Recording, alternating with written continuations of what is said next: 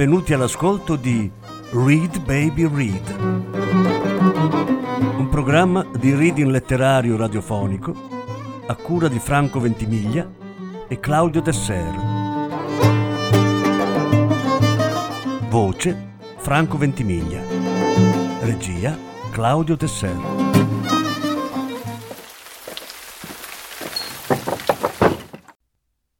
Quattro brani dal libro L'agenda ritrovata.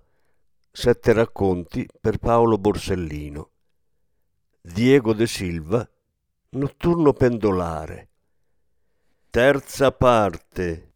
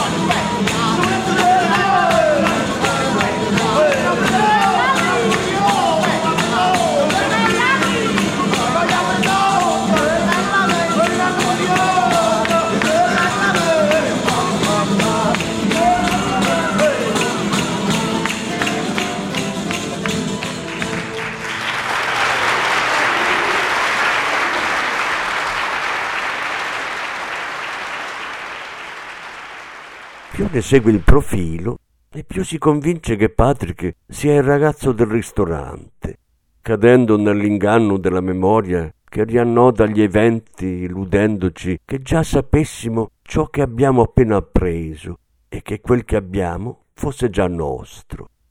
E dopo qualche esitazione, che lui coglie al primo tentativo, tanto che si tira su con la schiena preparandosi a risponderle, glielo chiede. Non è possibile, io non esco mai, le dice. Perché per te esistono solo i quartieri? Ribatte di getto e si sente indelicata, come se quella domanda lo avesse confinato nel suo mondo, impedendogli di immaginarsi altrove, in un'altra vita, con altra gente, anche soltanto nella città attigua. Uh, scusa, volevo dire, prova a rimediare, ma Patrick la ferma con un gesto della mano, interrompendo la giustificazione sul nascere. Non esco perché ci stanno le telecamere, tutto qua, dice seccamente. Poi la guarda negli occhi e tace, rimettendosi alla sua discrezione. Antonia accoglie la richiesta e non domanda. Allora lui stende un braccio per accoglierla. Lei si accuccia accanto al suo corpo e gli posa la testa fra il collo e la spalla. All'inizio di ogni intimità c'è un momento in cui trattiamo l'altro con una delicatezza che perdiamo con il sopraggiungere della confidenza. È il tempo brevissimo in cui censuriamo le parole, attanagliate dalla paura di offendere. Un sintomo di amore, non tanto dissimile dal riflesso condizionato dell'educazione, che ci trattiene dal chiedere a un estraneo che lavoro faccia. Sappiamo che la nostra voce è gradita lo intuiamo da come risponde il corpo che ci sta accanto, ma procediamo per tentativi. Mentre respira il suo odore, Antonia pensa all'aneddoto che avrebbe voglia di raccontargli. E chissà, servirebbe a farlo sentire compreso. Ma tace e si stringe ancora di più al suo corpo, che adesso inizia ad assopirsi. Era a Madrid ed era ottobre. Un'amica le aveva consigliato un mercatino di libri in cui le era capitato di imbattersi in qualche rarità a basso prezzo. Antonia aveva con sé una reflex, non perché in viaggio le piacesse fotografare, dei ricordi ama l'affievolimento, non l'integrità, ma per sentirsi meno sola. Tra una bancarella e l'altra aveva scattato qualche foto di nascosto ai potenziali acquirenti curvi sui tomi impolverati e alle facce impassibili, a tratti diffidenti, dei mercanti che non promuovevano alcun acquisto, limitandosi alla semplice sorveglianza. Per caso, in una foto, aveva catturato la figura intera di uno sconosciuto con un signore anziano alle spalle.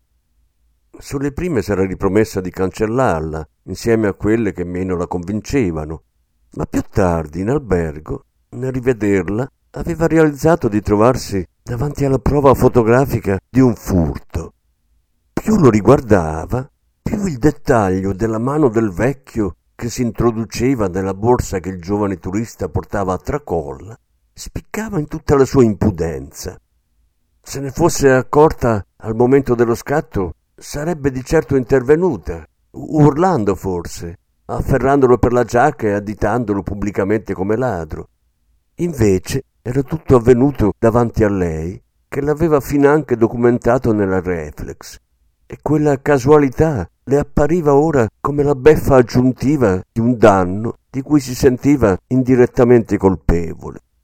Cominciò a guardare ogni sera quella foto, come se qualcosa non le tornasse, e a ogni riesame scopriva un nuovo dettaglio, una piccola voglia di fragola sul collo del derubato, la stanghetta corrosa degli occhiali da vista del ladro, che lasciava intendere che non fosse avvezzo a quel mestiere e magari, stretto dalla scadenza di un pagamento, rischiava il carcere pur di non perdere qualcosa a cui teneva, benché la destrezza della sottrazione, oltretutto compiuta ai danni di un uomo molto più giovane, che avrebbe potuto avvedersi della violazione e reagire con durezza, fosse chiara spia di una consolidata abilità nel derubare il prossimo. Ma il motivo per cui Antonia continuava a tornare sulla foto era che non riusciva a capacitarsi dell'età del ladro. Il fatto che un anziano potesse derubare un giovane violando una legge fondamentale della vita, togliere il pane al figlio, assetare il nipote, scendere così in basso, le raccontava cose del mondo che non avrebbe voluto sapere. Per questo le sembrava sensato che Patrick volesse sfuggire alle telecamere. In un modo tutto suo, benché contorto, lo capiva. Neppure i grandi attori sopportano di essere pubblico di se stessi. Antonia continua a respirare nella cavità della spalla di Patrick e il suo odore le dà alla testa. Lui ha smesso di accarezzarle i capelli, probabilmente dorme. Gli posa una mano sull'altra spalla, tornita. Sembra abbia passato gli ultimi anni a portare pesi e quella forza in un corpo tanto giovane le fa quasi tenerezza. Per svegliarlo. Vieni con me, gli dice, prima ancora che apra gli occhi. Partiamo domani. Penso a tutto io. Ho abbastanza soldi, una casa all'estero. Che cosa? Andiamocene, io e te. Patrick si slaccia dal suo corpo e fa leva con il gomito sul materasso per issarsi sulla schiena. Non ho capito. Sì che hai capito. Patrick piega di lato la testa e la guarda di traverso. È così che si fa quando si stenta a credere a qualcuno. Ma veramente stai dicendo? Veramente sto dicendo. Patrick le sorride con tenerezza. Lei gli stringe un polso. Prendimi sul serio, per favore. Lui abbassa gli occhi sulla mano che lo ammanetta e li rialza. E dov'è che mi vuoi portare? Io mi sono fidata quando ti ho seguito fino a casa tua. E questo mo che ci azzecca. Ci azzecca che ti sto chiedendo di fidarti di me perché io mi sono fidata di te. Così, così. Patrick si guarda intorno, disegnando con gli occhi il perimetro della stanza. Pensi che sono pazza? Un poco. Allora significa che per il resto sono sana di mente. Patrick scuote la testa e sorride, divertito. Antonia gli posa una mano sulla spalla. Tu prenditi la parte buona, il poco non conta. Patrick si riempie i polmoni d'aria, si passa le mani sul viso, la guarda, sospira. Ma tu sei sempre stata così. Così come? Capasciacqua, diciamo. Capasciacqua, ripete Antonia e ridacchia nel trovare la definizione perfettamente calzante a se stessa. Eh? No, anzi, è la prima volta. Ma non sono mai stata così convinta di qualcosa in tutta la vita, te lo giuro. Ti posso fare una domanda? Tutte quelle che vuoi. Ma tu non tieni niente da perdere. Non è mica una tragedia perdere qualcosa. Non mi hai risposto. Sì, invece. Patrick la guarda e tace. E tu che hai da perdere, a parte le telecamere? Tu non sai niente di me, risponde alzandosi e recuperando la maglietta dal pavimento. Antonia si mette a sedere sul letto e dà qualche colpetto sul posto accanto, rimasto vuoto, di lui. Non ti arrabbiare, non ti volevo offendere. Per favore, vieni qua. Patrick si ravvia i capelli ed evita il suo sguardo. Per favore, insiste Antonia, e lui l'accontenta. Gli passa le dita fra i capelli. Guarda che non ti voglio salvare. Ah no? ribatte lui sarcastico. Gli prende la faccia con tutte e due le mani e fa cenno di no con la testa. E allora che vuoi da me? Solo che vieni con me. Dimmi di sì, non ti chiederò mai niente. Patrick stacca gli occhi da lei e li rimanda a misurare i contorni della stanza, quasi si chiedesse se davvero il poco che lo circonda, i confini in cui ha stretto la sua vita, valgano poi la pena. Inspira profondamente e quando butta fuori l'aria, Antonia ha l'impressione che i muscoli delle braccia gli si rilascino, si arrendano. Sai che ci sta, le dice. Va bene. Antonia si illumina. Davvero? Eh. Lo abbraccia e lo bacia ripetutamente sugli occhi, la fronte, la bocca. Lui butta la testa indietro e ridacchia. Tu lo sai che sei pazza, sì. Solo felice. Lui si tamburella la fronte con un dito. No, no, tu sei pazza qua dentro proprio. Lei lo guarda mortificata. Ma è un attimo, perché nella battuta seguente Patrick ribadisce la promessa. E pensa io che ti do pure retta. E poi c'è il bacio, quello che Antonia non dimenticherà più. Salato, assetato, soffocante. Più bello dell'amore che fanno un'altra volta, già che si trovano. La parte più difficile del rubare una promessa è portarsela via, levare le tende prima della ritrattazione. Antonia aspetta che il suo amante si sdrai di nuovo sul fianco per baciarlo di nuovo sulle labbra e strappargli l'ultimo sì. Ti aspetto domani mattina alla stazione, vicino al pianoforte. Alle otto sono già lì, faccio i biglietti. Partiamo con comodo. Vabbù, bofonchia Patrick e scivola nel sonno.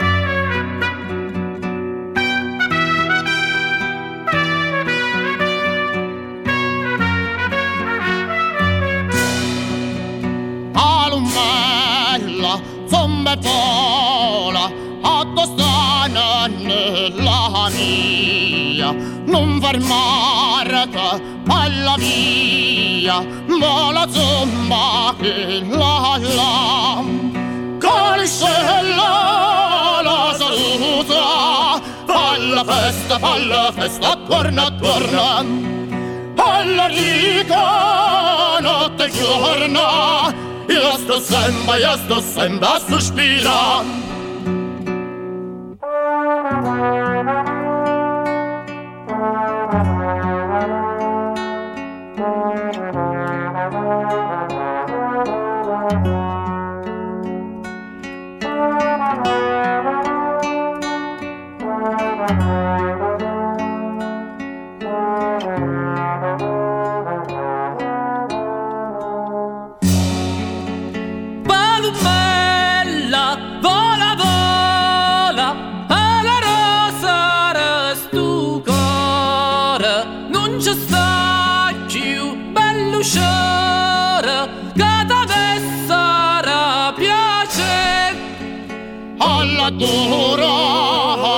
silmda Hakilot ja hakilot ja killurisa Kradan raha ja kambara viisa.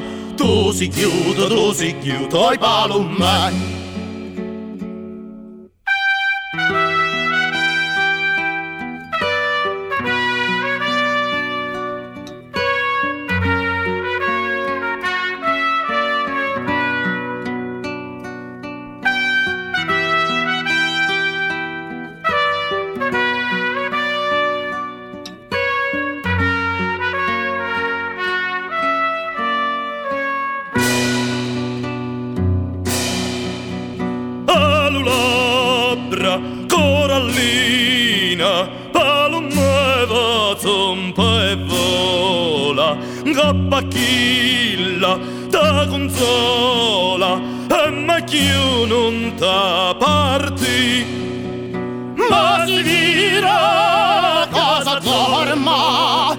hattavana hattavana lutam dillam Tolatse kanuva silla Heppamme heppamme la dobrotsin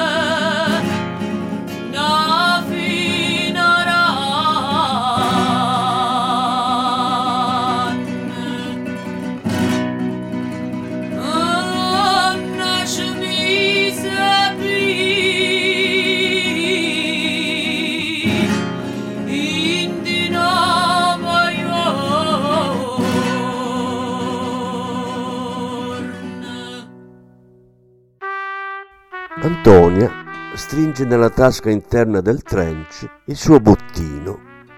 Non è stata neanche a pensarci quando, rivestendosi, ha trovato la pistola sotto i vestiti ammonticchiati sulla poltrona accanto al letto e non si è spaventata.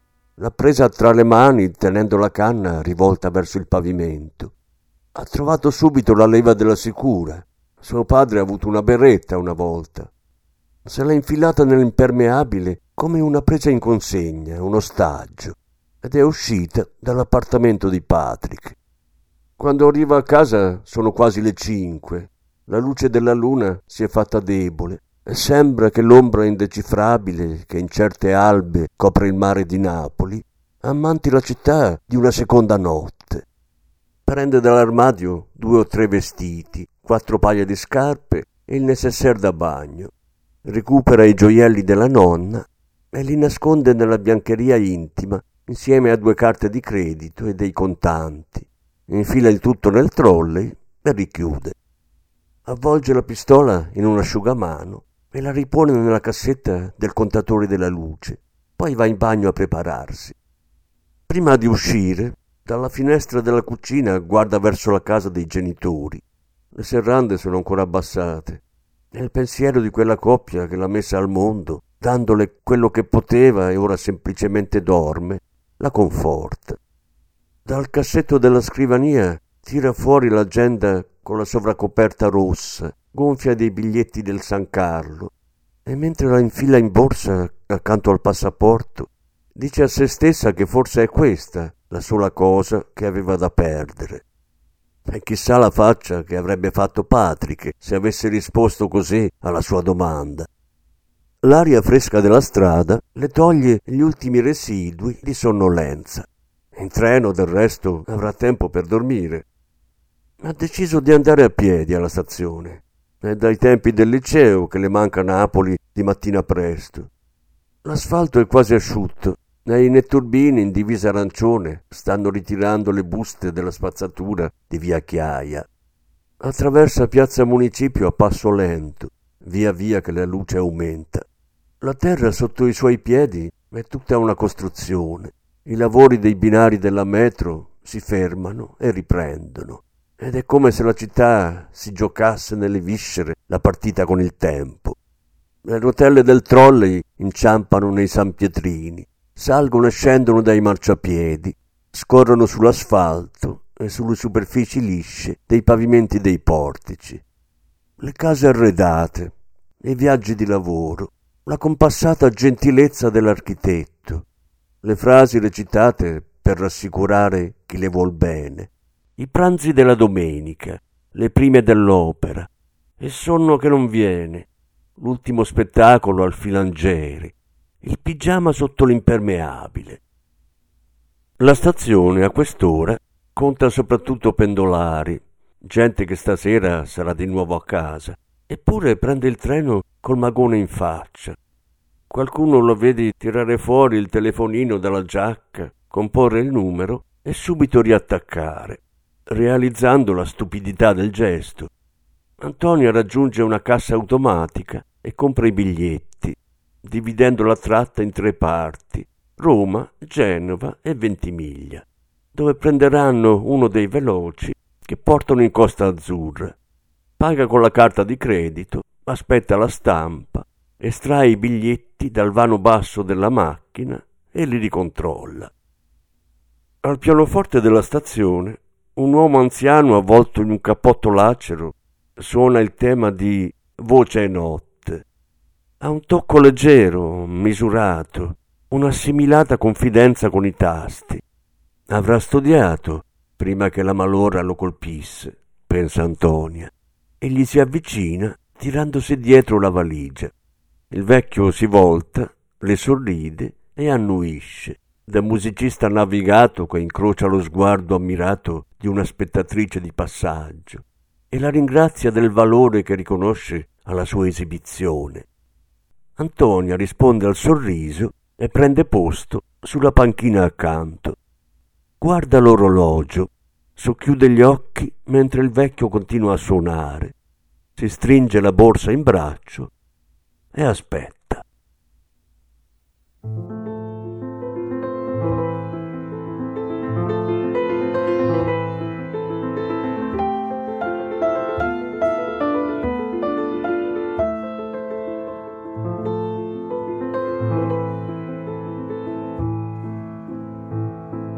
Era de maggio e te cadevano un zin. A schiocca a schiocca lì c'era rossa fresca era l'aria e tutto luciardino.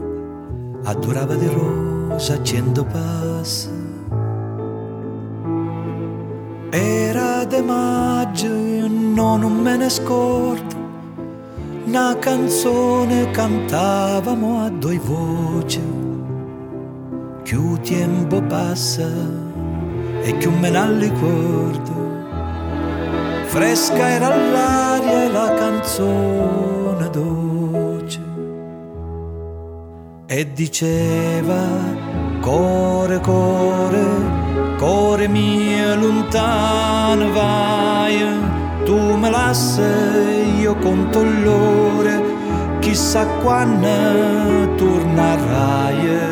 Rispondeva io tornerai quando tornano le rose si stusciore torna a maggio pure a maggio stongo ca si stusciore torna a maggio pure a maggio io stongo ca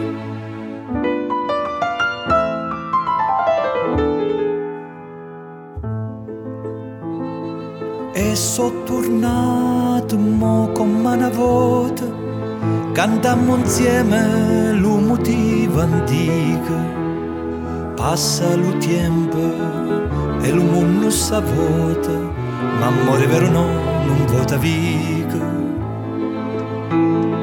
de te bellezza mia ma innamorai si talli guardi innanzi alla fontana l'acqua là dinda non si secca mai, è ferita d'amore, non si sana, non si sana, casa nata, se se fosse gioia mia, mienza staria, barsamata, a guardarti io non staria e te dico core core core mie tornati e so torna maggio e torna amore fa de me che le che vuole torna maggio e torna amore fa de me che le che vuole